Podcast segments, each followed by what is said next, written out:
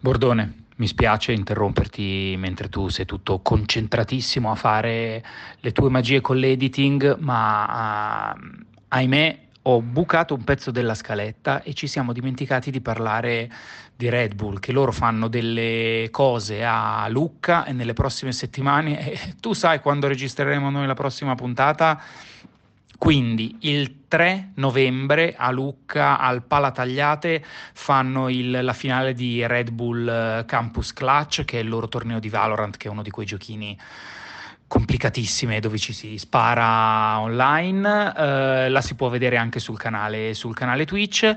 E poi sempre a Lucca ma al Baluardo Santa Croce fanno una cosa che non mi è chiarissima, pare che si possa giocare con le vecchie console di Sega ma con un eh, pad gigante e vanno là insieme a loro super amici, c'è Moonride, hanno il loro camperino dove fanno lo streaming sai che sono bizzarroni questi qua, hanno le ali e fanno tutte queste cose che noi anziani facciamo difficoltà a capire.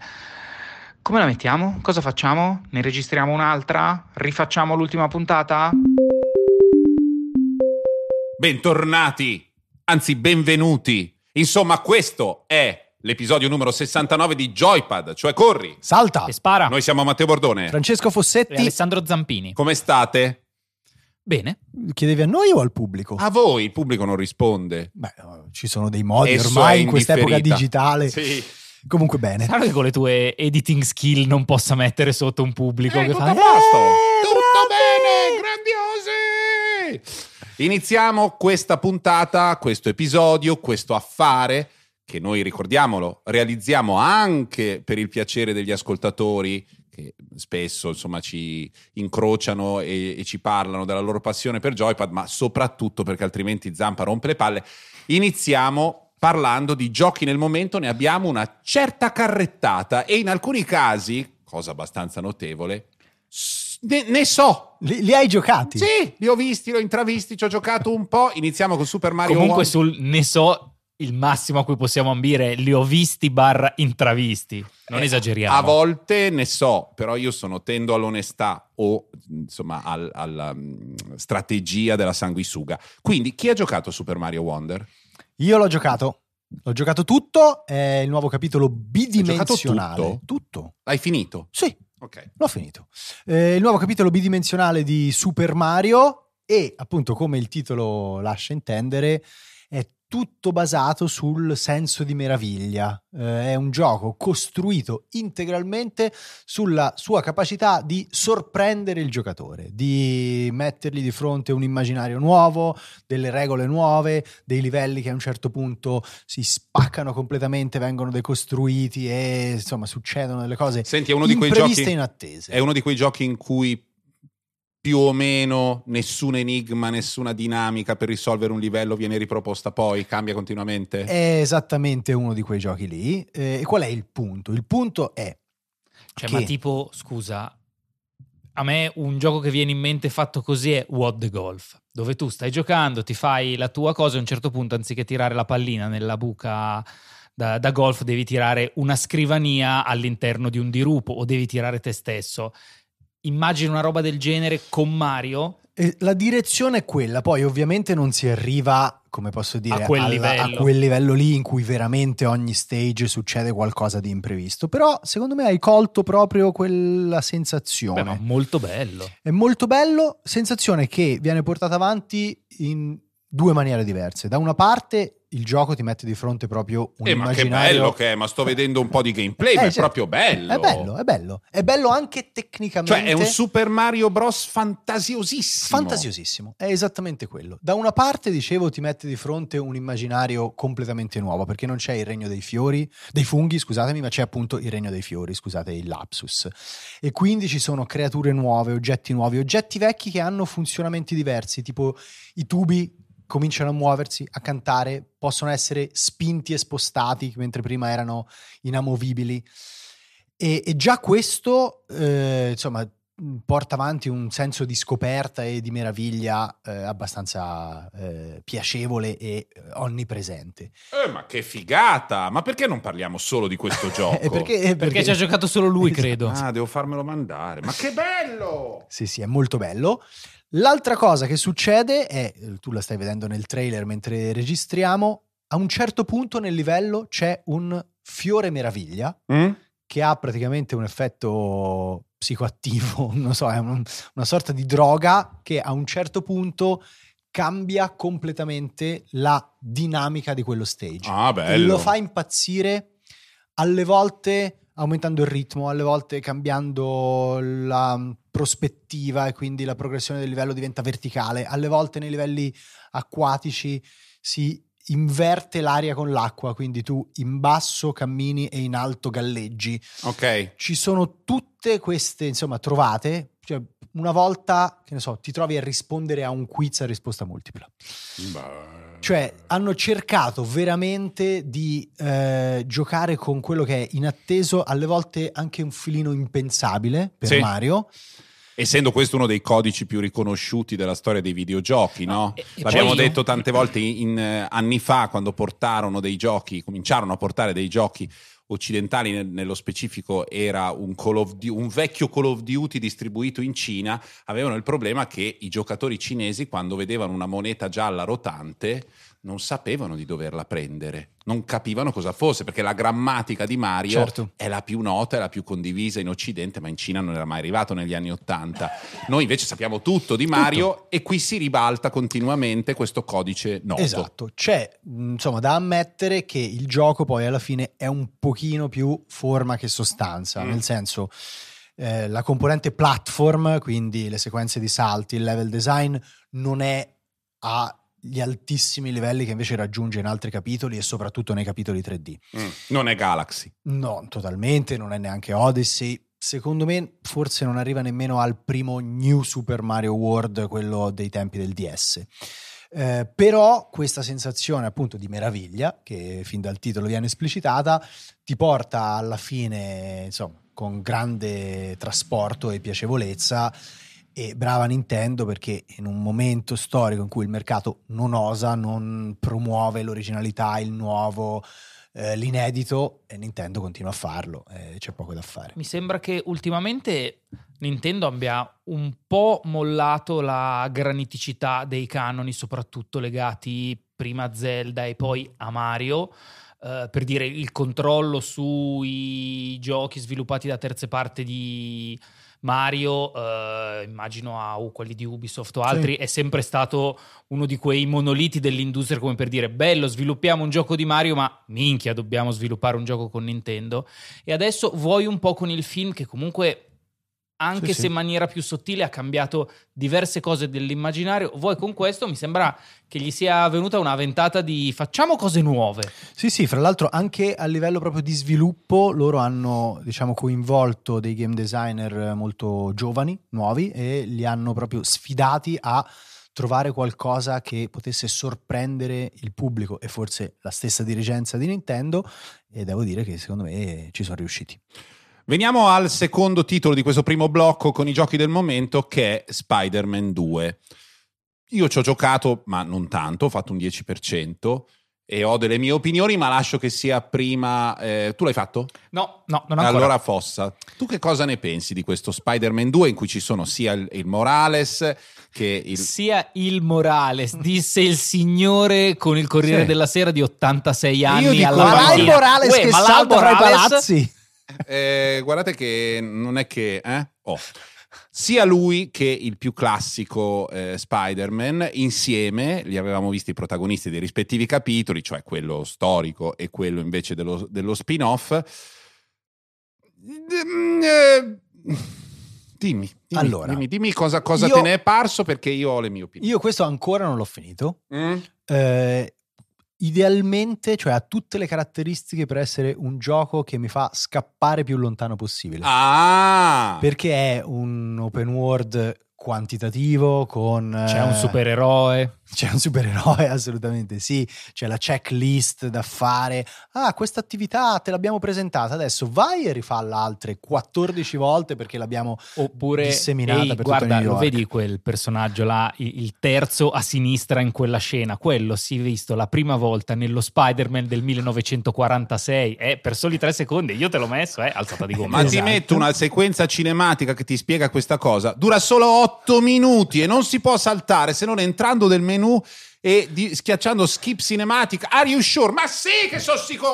Ore! Ore! Ho fatto il Eh. 10%, credo di aver visto due volte Heimat come durata. Una roba infinita di questa gente che dice, ah sì, perché tu... Ma sappiamo tutto, ma uno legge il fumetto, ma devi vedere queste Le, le sequenze... grandi, le grandi responsabilità sono già arrivate. eh. Ah! Però attenzione, c'è un colpo di scena. Io ho una insofferenza. Finisce a- al No, no, 12%. Io lo sto portando avanti con gusto. Ah sì? Sì, perché poi alla fine Il gameplay è carino. il gameplay è molto divertente. Sì. Ti muovi in città volando con le ali di ragnatela e oscillando ed è c'è questo senso di esaltazione che il gioco riesce a trasmettersi. Il, il combattimento è sfidante al punto giusto, però mai troppo Ma è sempre Tecnico. lo stile free Free flow. flow, totalmente. Classico, sì, è vero, abbastanza impegnativo, ma non frustrante, mai Bravo. frustrante. Qualche volta, qualche volta muori e io sono Sì. scarso, ma non succede quasi mai. Se ti impegni un po' e fai quello che devi, poi cresci, impari sempre più tecniche, diventa anche spettacolare il combattimento, tutto bene. Purtroppo ci vorrebbe il. Io devo dire che ho iniziato a giocarci qualche giorno fa e poi l'altra sera ci stavo giocando. Schivi proprio, cioè schivi. A un certo punto dici: Io faccio tutte le puttanate, fai le foto, ammazza i criminali o comunque gli incendi, fai tutto. Stai lontano dalla storyline. Perché nella storyline, dietro l'angolo della storyline, C'è cosa si nasconde? C'è una sequenza di ore in cui questo dice ti ricordi quella, non me ne frega niente, perché alla fine la parte bella del gioco è quasi ginnastica artistica, è coreutica, cioè è pura esaltazione fisica, come dice Alfossa, no? Tutta questa parte di storia, di racconto, ma è chiaro che schiatta dal punto di vista della, della percezione. Tu fai ore a sventolare fra i palazzi, a volare con la tuta, eccetera, fai tutte le tue cose. Poi ogni tanto tirano un freno a mano, due crick, ti attaccano alla cremagliera e ta ta ta ta ta, adesso ti rompo le palle sei minuti. Qua, Non ne puoi più. quanto della media altissima che ha in questo momento è guidato dal fatto che è Spider-Man? Eh, secondo me abbastanza, ma comunque, mh, insomma, per me hanno trovato un buon equilibrio, perché, ripeto, ci sono altri open world eh, che secondo Dove me non sono- c'è quella parte di esaltazione dove non fisica. c'è la parte, quella, Mm. quella parte di esaltazione per neppure dire, il gioco di Gollum è della mappa, Que- quello assolutamente, però tipo anche Assassin's Creed, ok? Mm. Cioè pure l'esplorazione della mappa e eh, l'esecuzione delle attività secondarie è noiosa. Qua invece per me non è mai noioso. E quindi preso in dosi, non voglio definirle omeopatiche, però fatto un paio di ore al giorno, mi sta Oh, ma un paio d'ore al giorno Vabbè, per- tanto. per una Vabbè, persona ma lui è normale è una roba hardcore. Stiamo eh. parlando di una persona che ha dei, Vabbè, ha dei disturbi. guardi un e- film, ragazzi, deviazione. cioè, due ore È un po' giorno. meglio il film perché sono tutte sequenze cinematiche, ma non ti rompono Ma non le puoi palle. trovare Poi ti puoi abbioccare un quarto d'ora nel film, ti svegli un attimo, ti sei perso Sì, due battute ecco. a posto. Eh, poi quello vecchio sono io. Passiamo al prossimo gioco. È proprio un gioco al quale ha giocato Zampa ed è Assassin's Creed Mirage. Guarda, eh, Francesco l'ha nominato poco fa. eh, io sto giocando ad Assassin's Creed Mirage con un discreto gusto. È il nuovo Assassin's Creed, diciamo, minore. Eh, nasce da una, quella che avrebbe dovuto essere l'espansione di Valhalla, che è il precedente Assassin's Creed, soltanto che Valhalla era già talmente sterminato che aggiungerne un'altra espansione sarebbe stato da TSO. Quindi, in attesa del rilancio della serie con la piattaforma Infinity, che mi sembra tanto Dunder Mifflin Infinity, il sito per vendere la carta di The Office, è uscito questo Assassin's Creed Mirage, che è esattamente un Assassin's Creed di- del 2008 o 2009 potrebbe con un essere. po' di miglioramento È grafico. come se fosse il sequel del primo Del Assassin's primo. Creed, una storia alternativa, una storyline alternativa in cui L'ambientazione è più o meno la stessa, Sì. le cose da fare sono le stesse. Io ci ho un po' pensato sul fatto che ehm, mi stia mediamente appassionando perché Pensa se io avessi lasciato l'audio acceso il che- computer. eh, questo Pensa che menata mi avrebbe tirato. ma sono sicuro che comunque lo toglierà in post produzione Sì, certo. Continua. e mi ha fatto un po' specie perché credo sia un po' la sconfitta in generale dell'avanzamento tecnologico nei videogiochi perché per quanto sia piacevole, siamo arrivati al punto in cui io personalmente ho trovato piacevole fare un passo indietro pur di non dover affrontare i passi in avanti che Assassin's Creed ci ha proposto in questi anni e affrontare un gioco che è semplicemente più contenuto, più solido, ma che ha gli stessi esatti problemi dei giochi del 2007 per dire tu stai correndo e ti schianti contro e ti schianti contro la finestra e non riesci a fare quella mossa e combatti i nemici quasi uno per volta e hai queste cazzine terribili con questi personaggi animati mh, con l'IA che sono goffi, hanno ancora le pupille di quel bianco cadaverico stile PlayStation 3 e non lo so, è un- una fase bizzarra del mondo dei videogiochi per cui siamo contenti di questo Sì. che è oggettivamente un passo indietro piuttosto che del nuovo Assassin's Creed Perché Valhalla. lo dobbiamo dire, i passi in avanti che tu citavi erano fatti tutti nella direzione sbagliata, nella direzione di giochi più grandi, più soffocanti in termini di quantità di contenuti. soffocanti. bravo. Soffocanti, cioè è- che fra l'altro è una direzione non sostenibile per l'industria perché tutte le volte devi fare di più e di più e di più e diventa sempre più complesso sviluppare. Ah, metti- quindi poi si è arrivati a pensare è talmente gigante sto mondo che non facciamone un gioco. O facciamo una direzione che diventa tre giochi e se abbiamo pestato una merda la puzza rimane per tre giochi. Certo. oppure ne facciamo un game as a service così diventa un mondo dinamico ma nel quale la gente continua a mettere soldi. E tutti hanno dato delle testate contro gli spigoli dei muri perché poi diventa che il rischio è esagerato stai scommettendo troppo e poi c'è questa malattia del gigantismo che riguarda un sacco nel- nel- nella contemporanea guerra per l'attenzione, riguarda anche Netflix. Certo. Ma tutti si fanno male a rendere i contenuti lunghissimi, soprattutto in un linguaggio che già ci aveva abituato a giochi da 80 ore, da 60 ore, da 100 ore di gameplay. Io poi sono convinto che questo, diciamo, passo di lato di Ubisoft non è che venga da chissà quale pianificazione o dall'analisi del mercato per cui si sono resi conto che si stava andando troppo in avanti, semplicemente perché si sono trovati un contenuto già mezzo pronto in attesa dell'altro più grosso. Eh, che Però- fra l'altro altro più grosso che invece riprenderà esattamente Quella direzione. quel sentiero Molto lì probabilmente Che è? sì, che che è, è quello dei Assassin's Creed giochi Red. un po' No, no, no, ma è Assassin's Creed Red che uscirà poi e che sarà attaccato... a Infinity. Ah, Sì, sì, Però, proprio- nonosta- allora, nonostante questo, eh, la community, i fan di Assassin's Creed, che sono comunque qualche milione, questo passo di lato l'hanno apprezzato perché è stato per adesso il gioco che ha venduto di più al lancio.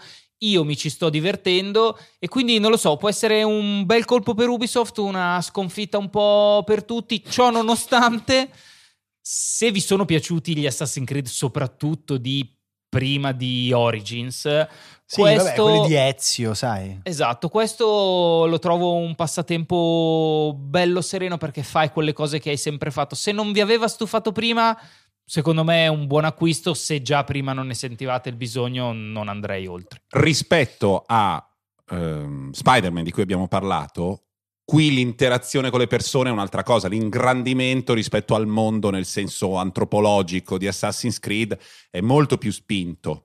Cioè, qui cammini fra qui la gente, cammini, non è che là- sorvoli la città. Esatto, là sorvoli, la città potrebbe anche essere morta, essere solo un- uno spazio praticabile, eh, una serie di ostacoli da superare con le tue capacità, eh, diciamo ginniche, invece qui c'è l'interazione, quindi hai molto più la visione di un mondo e devo dire che se pensiamo a una saga di romanzi di genere, non è l'innovazione il cuore della questione, molto spesso, anzi l'appassionato vuole rivivere quel mondo con nuove storie, eccetera. Mh, la, la darei per buona così, vediamo cosa, cosa succederà poi. Veniamo a un gioco difficile, ma secondo me godibile, che è Lies of P. Questo... Eh? Tocca a te. Sì, io ci ho Questo giocato un pochino perché tu mi hai detto, ah, giocaci, giocaci. Eh, Adesso che ho un Xbox, ragazzi. Ci ho giocato. Devo dire che eh, questa- questo Pinocchio steampunk. ehm, che somiglia un po' a, a Bloodborne, però ha, ha proprio un suo carattere, è meno morto marcio nella tomba con la muffa, come sono le cose eh, che fa il buon Miyazaki nel senso di From Software, è un pochino più marionettoso, no? È un pochino più un mondo eh, di, di- di pupazzi. Non mi è dispiaciuto per quel poco che ho fatto. No. Parlamene tu che ne hai fatto di più. No, io ne ho fatto poco di più, eh, non credere, eh, perché mi sono appunto dedicato a Spider-Man e Mario. Però sono d'accordo con te, cioè si vede che è un prodotto che arriva da lì, parte dall'idea di re- recuperare un pochino i ritmi di Bloodborne, Mm? Ma poi ha una sua identità, secondo me, non solo dal punto di vista proprio dell'atmosfera, e della cornice narrativa, che è appunto una rivisitazione un po' steampunk di Pinocchio, molto fantasiosa, Sì. con tante libertà creative, però cioè, anche nelle meccaniche di gioco, nelle boss fight, eh, si vede che è fatto con eh, grande attenzione, fra l'altro gli sviluppatori di NeoWiz sono non proprio al- all'esordio, ma quasi, prima hanno fatto delle cose proprio più piccoline per il mercato mobile. E ce Ma tipo un'app per la fatta. banca. no, no, sempre videoludiche, però insomma, roba così. E ce l'hanno fatta, secondo me, è uno dei eh, figli illegittimi di From Software più riusciti di sempre. Eh, sicuramente meno riuscito, e così magari accorpiamo in, questo, in questa sezione due Souls-like Mm? di Lords of the Fallen. Scusa, Souls-like perché non vogliamo dire... Ah, ecco, Mortaccini, ecco. scusatemi, scusatemi. Di Lords of scusatemi. the Fallen che invece no? Che invece lì, più che dalle parti di Bloodborne, siamo dalle, pla- dalle parti di ehm, Dark Souls, sostanzialmente un dark fantasy molto molto classico. Ecco, eh, secondo me nell'immaginario, nel- nelle meccaniche di gioco si vede che Lords of the Fallen eh, è un po' più copia carbone e le cose nuove che inserisce rispetto a quelle di Lies of P hanno meno efficacia, hanno meno peso nelle, eh, insomma, eh, nell'economia di gioco e quindi resta un po' all'ombra Mm. del, Dei cipressi e dentro l'urne del mortaccino. Esatto. Io voglio solo fare un... chiedervi una cosa. Chiedila. Vai. Tra i giochi che sono usciti di cui non abbiamo parlato Sì. e non parleremo, c'è anche Sonic Superstars, che è un nuovo Sonic eh, 2D. Sì, Ora, io non voglio entrare nel merito del gioco, che non ho ancora fatto, ma di cui ho letto anche discretamente, in maniera onesta. sì, La mia domanda è- regolare. Mm. Puoi far uscire un gioco di questo tipo la stessa settimana di Super Mario Wonder? Cioè, se aveva una possibilità, non ce l'ha più. Comunque, perché adesso? Non è comprensibile. Cioè, questo è tipo far uscire Battleborn la stessa settimana di Overwatch. Cosa che è successa? Se- secondo me Sega è proprio convinta che la sua mascotte Mm. abbia una potenza, una presa sul pubblico molto superiore eh, rispetto a, a Mario, cioè posso capirlo Ma non a qualcun Mario, altro, ma cioè, a Mario L'uscita o di Mario, Spider-Man. l'uscita di Mario fa sì che si accenda l'interesse per quel tipo di gioco e quel tipo di E mondo. quindi vai a comprare Sonic. e quindi uno dice mi compro sia Mario che Sonic, non lo so, cioè c'è un, eh, Mi una sembra specie inspiegabile. di rampa, forse vale per i mercati dove Sonic è potentissimo, vale per, per- per altri... per la nicchia dei furri. Forse la nicchia il, dei il mercato furri. dove Sony è potentissimo credo sia quello statunitense, visti le serie e i film. In quello stesso mercato è la stessa settimana di Spider-Man, che non è esattamente un personaggio secondario là. Mario, non no? ci Eh, trovo una spiegazione. Ho detto Mario invece di Zampa. Volevo dirti Zampa o Mario o Sonic. It's a me, Zampa! Eh, qualunque cosa tu sia. Eh, Hanno licenziato la voce ufficiale. eh, non l'hanno licenziato, è andato in pensione, Pensione! farà l'ambassador. State ascoltando sempre Joypad, cioè Curry. Salta. E spara. Parliamo di sommovimenti nell'industria videoludica. E... Anche su movimenti intestinali, viste le Viste le personalità persone coinvolte. In che senso? Non capisco questo gioco. Allora, eh, ci, ci salutano Sì. in un modo o nell'altro, ma noi portiamo comunque a casa il risultato. Eh, forse tre non del tutto, ma quantomeno due mostri marini del settore Due- che sono 2.2 dai. Esatto, che sono Jim Ryan che, si, che non sarà più il presidente di Sony, della Sony che controlla il marchio PlayStation. Sì. Ci saluta finalmente Bobby Kotick, mostro vero, amministratore delegato di Activision, Ah, quello que- della Cosby Suite. Bellissimo. Quello Eccezionale. del, Quello tutti- che quando loro andavano in trasferta a fare delle riunioni da qualche parte organizzava un... Allora, non lui direttamente, ma la sua azienda. Sì, no, dico Lo dico per gli avvocati. L'azienda andava in trasferta e lui si metteva d'accordo con un po' di colleghi e diceva ci vediamo dopo cena, dopo che abbiamo fatto la cena, abbiamo parlato, si torna in hotel, ci vediamo nella cosiddetta Cosby Suite e con una immaginetta di Bill Cosby, noto stupratore, parliamo di quanto è gnocca la programmatrice che sta in quel reparto, di quanto ci faremmo quell'altra product manager E- che sta in, que- E queste sono quello. le cose eccezionali perché poi c'è tutto un mondo molto più comune di una società che ha promosso comportamenti estremamente discriminatori, maschilisti. Beh, sai, è molto Contro- difficile che uno dica, sai, abbiamo parlato nella nostra stanza fra maschi Però guardando la foto dello stupratore, eh. però ti facciamo presidente perché pensiamo che sia tu a dover decidere di cosa si parlerà prossimamente. Cara Mary, è difficile pensarlo. E quindi, visto che finalmente dopo soli due anni di tira e molla Microsoft è riuscita ad acquisire Activision, tempo fine dell'anno, Bobby ci saluterà. C'è da dire, sarebbe stato meglio l'avesse fatto subito, però insomma noi portiamo a casa comunque questo risultato. Dal- D'altronde C'è da dire Mm. che ci saluterà anche con una buona uscita Uh, sontuosa. Quello figurati, Ce ricordiamo l'hanno sempre vinta. comunque. L'azienda è stata comunque fondata da quello lì con gli occhialini tutto buono che combatte le malattie che poi si è scoperto che andava con delle prostitute minorenni. Quindi diciamo che eh, cercare di mh, rappresentare questi comportamenti come completamente alieni all'azienda che si è comprata Activision mi sembra anche quello un po' peregrino. E invece chi è che non me lo ricordo più? Riciriel. Allora, eh, sul passato lascio poi a Francesco, ma è un- una persona che sta martoriando il settore da diversi anni, è stato un amministratore delegato di Electronic Arts, lo è stato per diversi anni. Eh, negli ultimi 8-9 anni mi sembra era il presidente di Unity che è un motore, un motore grafico estremamente utilizzato Powered by Unity.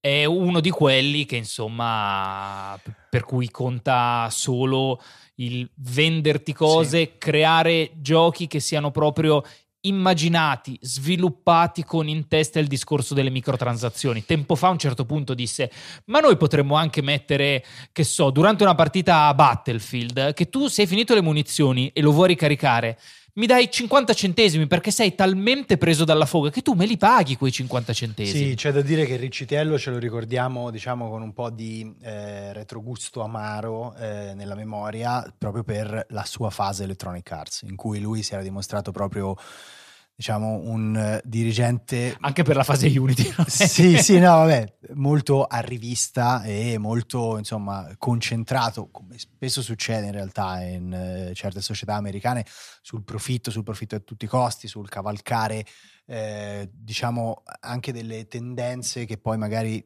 evidentemente diventano lesive per il mercato stesso sulla lunga distanza, cioè era più eh, meglio un uovo oggi. ecco, Mm, Di ok? quelli lì. quelli di lì. quelli lì. Eh, devo ammettere che negli anni in cui è stato in Unity ha contribuito alla crescita dell'azienda e fino a quest'ultima, eh, quest'ultimo colpo di testa che poi eh, gli è valso le dimissioni volontarie però comunque in- in- per un evidente contrasto con l'azienda stessa diciamo non si era più eh, fatto cioè distinto per degli eccessi come quelli che aveva avuto invece ai Beh, tempi di perché- Electronic Arts Perché si era creato il campo per fare il- la mossa Kansas City, Sì. che è quella che poi ha portato alle sue dimissioni, eh, che in sostanza mh, cambiava il sistema di fatturazione di Unity verso gli sviluppatori, cioè gli sviluppatori entravano in Unity, lo prendevano perché era molto vantaggioso, una divisione di royalty di un certo, di un certo tipo.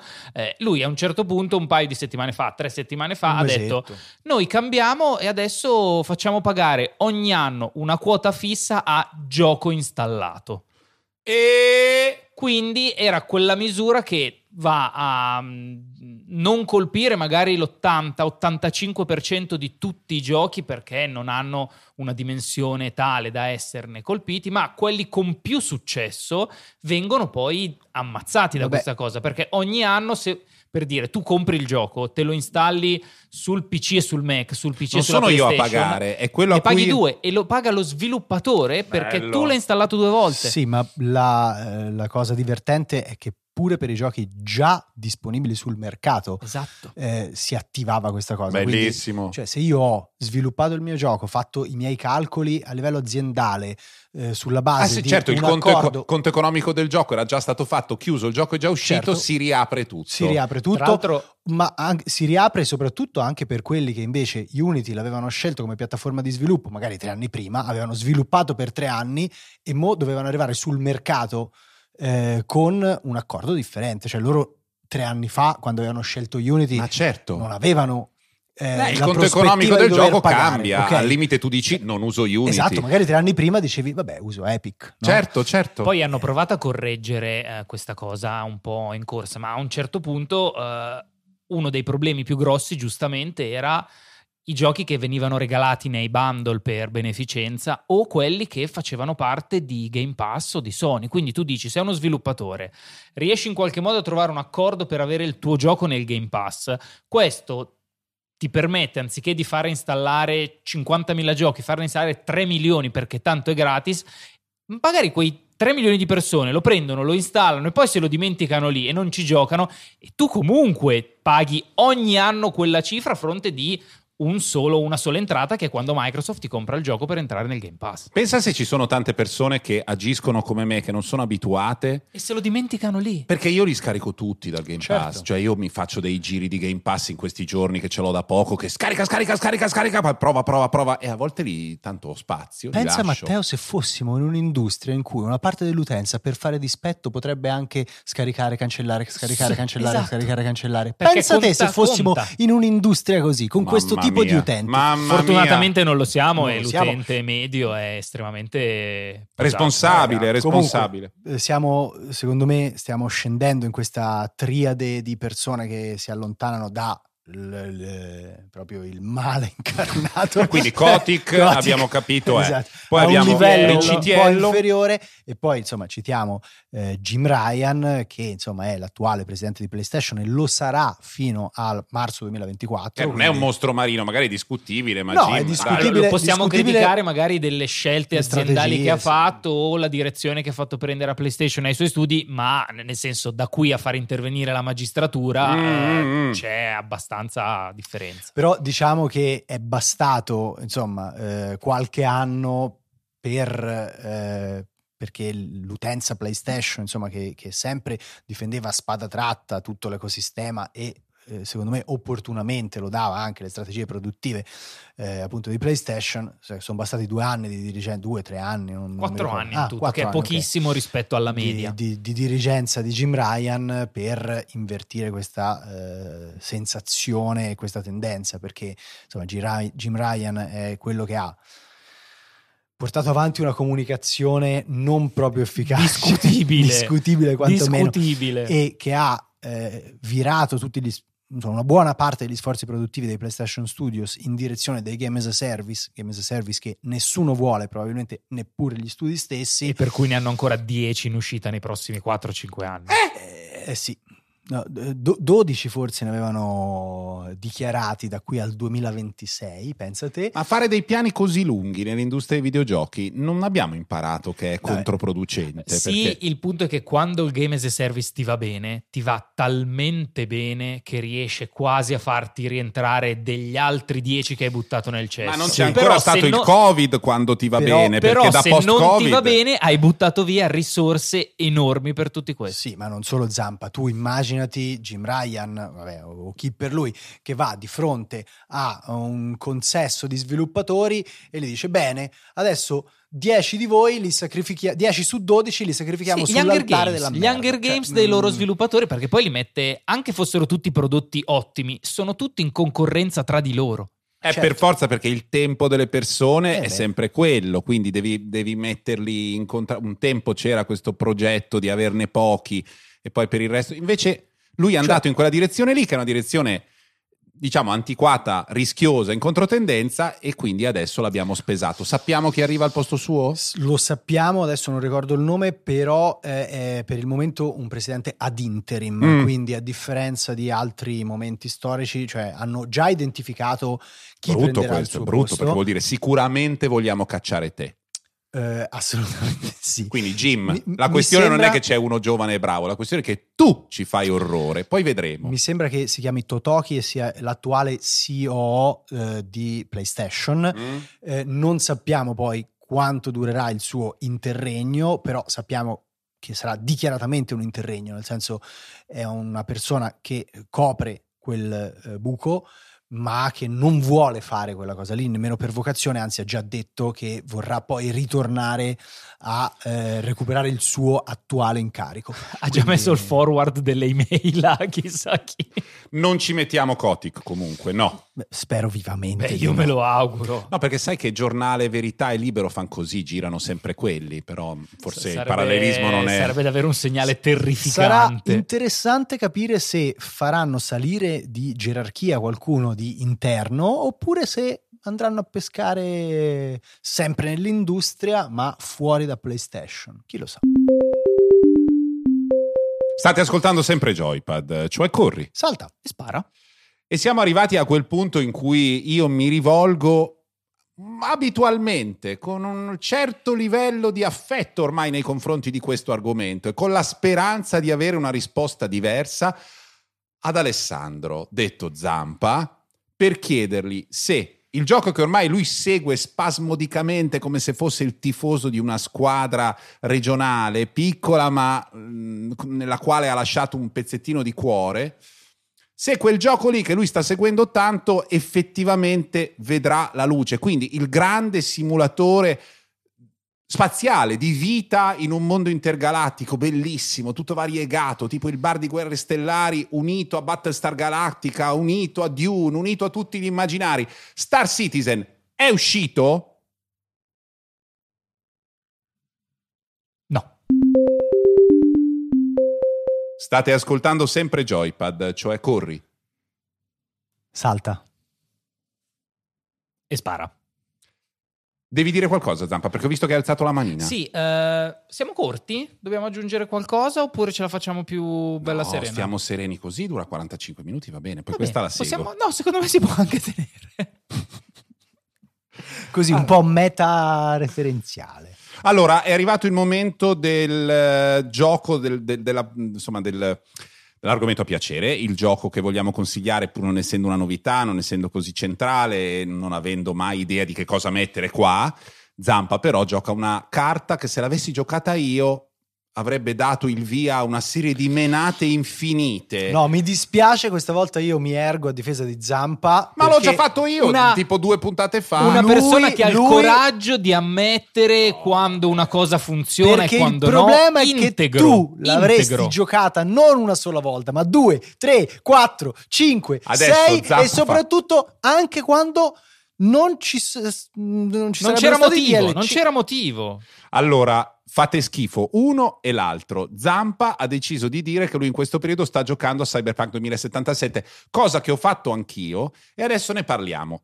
Parlane. Allora, non c'è tanto più da dire Ah, guarda un po'. Sto giocando a Cyberpunk 2077 dopo mille anni dalla sua uscita, dopo 100.000 patch, in occasione di Phantom Liberty, giusto? Che io confondo continuamente con Liberty City, che però è un altro gioco. o anche altro Phantom. Limb per parlare di Hideo Kojima, un secondo, Era Phantom nominarlo. Pain. Ah, Eh, eh, Phantom eh, Limb eh. era il suo Phantom Limb, Esatto. Phantom Pain era il Phantom, che bel gioco. E quindi Cyberpunk 2077 l'ho iniziato da zero perché io non l'avevo mai giocato se non le primissime battute. Sto giocando su PlayStation 5 e devo dire che mi sta piacendo, ma piacendo al punto, e sto per dirla grossa, Aia, aia, che, ti Che- piace più di Star Citizen? No. mm, che ho finito le 5 ore di prova gratuita e l'ho comprato. No. L'ho comprato, poi vorrà dire che ci giocherò in tutto 5 ore 8 minuti, buttando via al solito quei soldi, ma l'ho preso e mi sta, mi, mi sta piacendo, è molto bello, effettivamente mh, Liberty City, che chiaramente non è Liberty City, Night è City. un bel posto dove stare adesso che effettivamente se ti guardi in giro non vedi delle mostruosità. Della gente con delle teste giganti solo per metà e piccolissime dall'altra. E insomma, questo ci dice molto su The Project Red che ci ha tenuto tanto a buttare via altri 130-140 milioni di dollari dopo il lancio di Cyberpunk per sistemarlo. Ora, non so se questo sia un segnale bello o un segnale brutto. Nel senso, potevano anche non fare così un gioco de merda e poi spendere così tanto per sistemarlo. Anche quando ti piace gli devi dare addosso, ma sempre, Però, ma è una maledizione. Quantomeno si sono messi lì, hanno risistemato tutto e non era affatto scontato o dovuto. Secondo me sono riusciti a almeno in parte riabilitarsi rispetto a tutto il merdone Zampa, che avevano Tu pensato. ti rendi conto che se si sono almeno in parte riabilitati con te, con le persone normali si sono riabilitati completamente e tutti hanno dimenticato il problema. Perché tu sei il più clamoroso rivangone che io abbia mai conosciuto. Questi studi di bravi sviluppo. questi polacchi, Sì, bravi. questi polacchi, ma anche molto molto domenicano dell'Inquisizione tu. Quindi sono, devo dire, il gioco è E però mi lamento non va bene e dico che sono riusciti a sistemarle non va bene. No, sono riusciti a Eh, sistemarlo nonostante tu sei quello che mentre assolve l'imputato dice lei è una merda ma per stavolta è assolto. Eh no, non va bene. Detto tutto ciò, il gioco è molto spesso, cioè anch'io ho ricominciato a giocarci, è pieno di roba, effettivamente in un modo che è un po' il contrario della direzione che stanno prendendo i giochi in genere, cioè è proprio concepito secondo me con un impianto vecchia scuola, in questo è molto cyberpunk, c'è una densità di racconto che può essere anche eh, soverchiante, come dice spesso Fossa.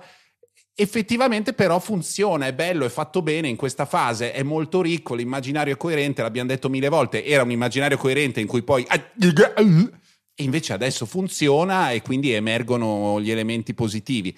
Poi continuo a trovarlo, trovare molta, molto strana la scelta, cioè continuo a pensare, poi è difficile immaginarsi il gioco senza averlo mai visto, no? Pensare di avere una certa verginità di sguardo rispetto a una roba che abbiamo visto così tanto per così tanti anni, proposta, anticipata.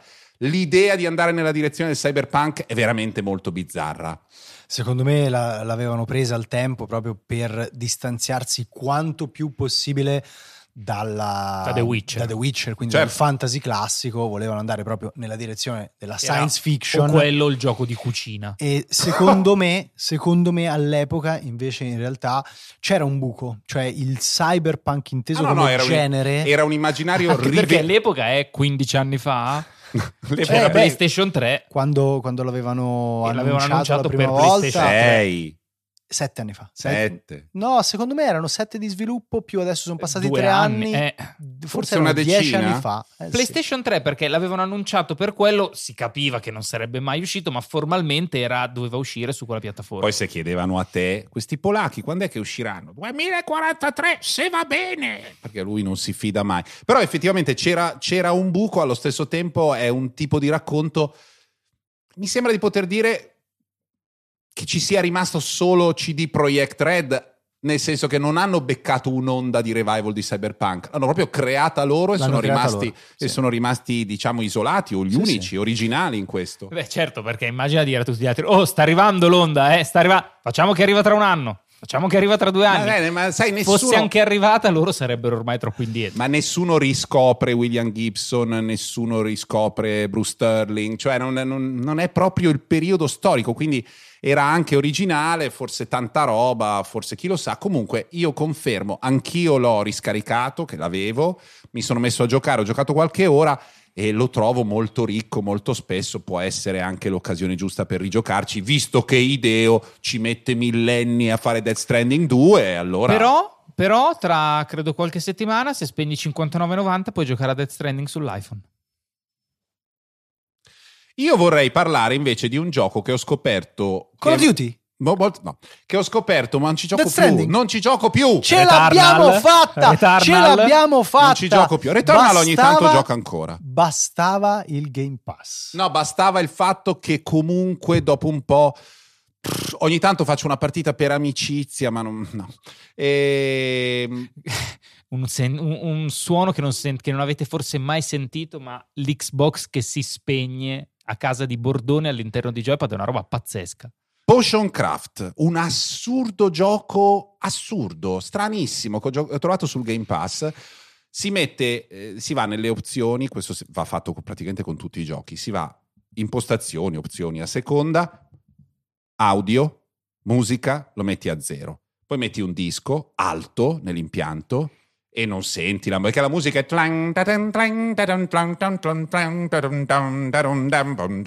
dai tempi di- dell'Amiga non ne posso più delle musichette medievali quindi metti Una tavernetta di Icewind Dale subito. Eh. bisogna levare quello. Levato quello è uno strano gioco in cui bisogna raccogliere gli ingredienti per fare delle pozioni e produrre queste pozioni per i villeggianti, ma il modo in cui lo si fa somiglia un po' ai volendo ai giochi per social network degli anni zero o dei primi anni 10, tipo Farm, quei giochi lì dove devi costruire robe. Ma poi in realtà no, in realtà diventa molto riposante. ehm, io non, so neanche bene come descriverlo. Bisogna fare queste pozioni. Ti chiedono fammi la pozione veleno che deve uccidere il vicino. Tu prendi le varie cose, vai in una specie di tabellone dove ti muovi usando eh, le varie mh, erbe, funghi, gli ingredienti e poi riesci a trovare l'effetto desiderato dal, dal tizio che come sempre è vestito con quegli abiti un po' capito, un po' scasciati del Medioevo, che non si capisce perché nell'antica Roma dovessero avere queste tuniche perfette, bianche, scintillanti, poi arriva il Medioevo e è tutto un po' grigiastro con le grinze, non so perché.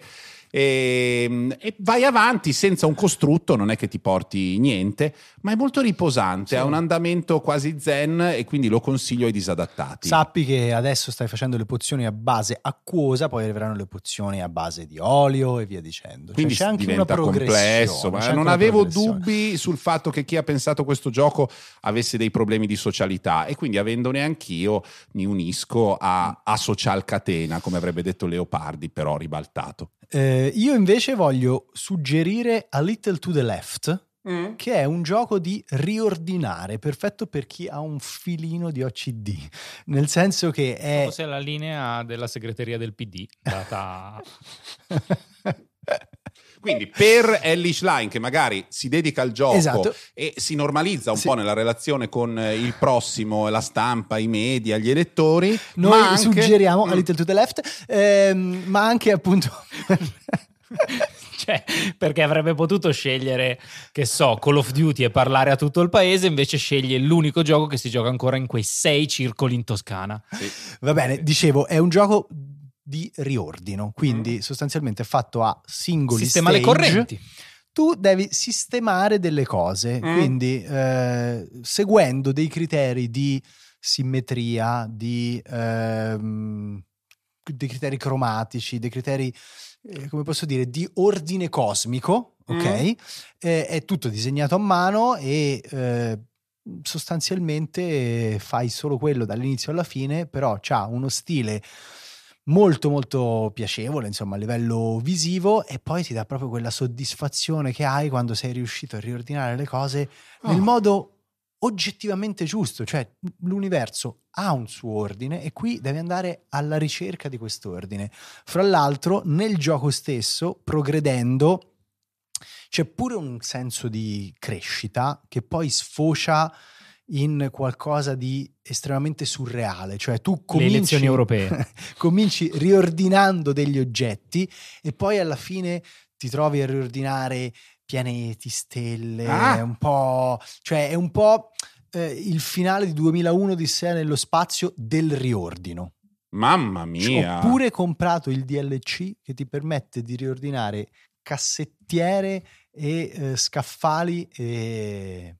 Il tutto su che piattaforma? Ma io l'ho giocato su PC, credo che ci sia anche altrove, forse sicuramente su, su Switch, e è molto rilassante e piacevole.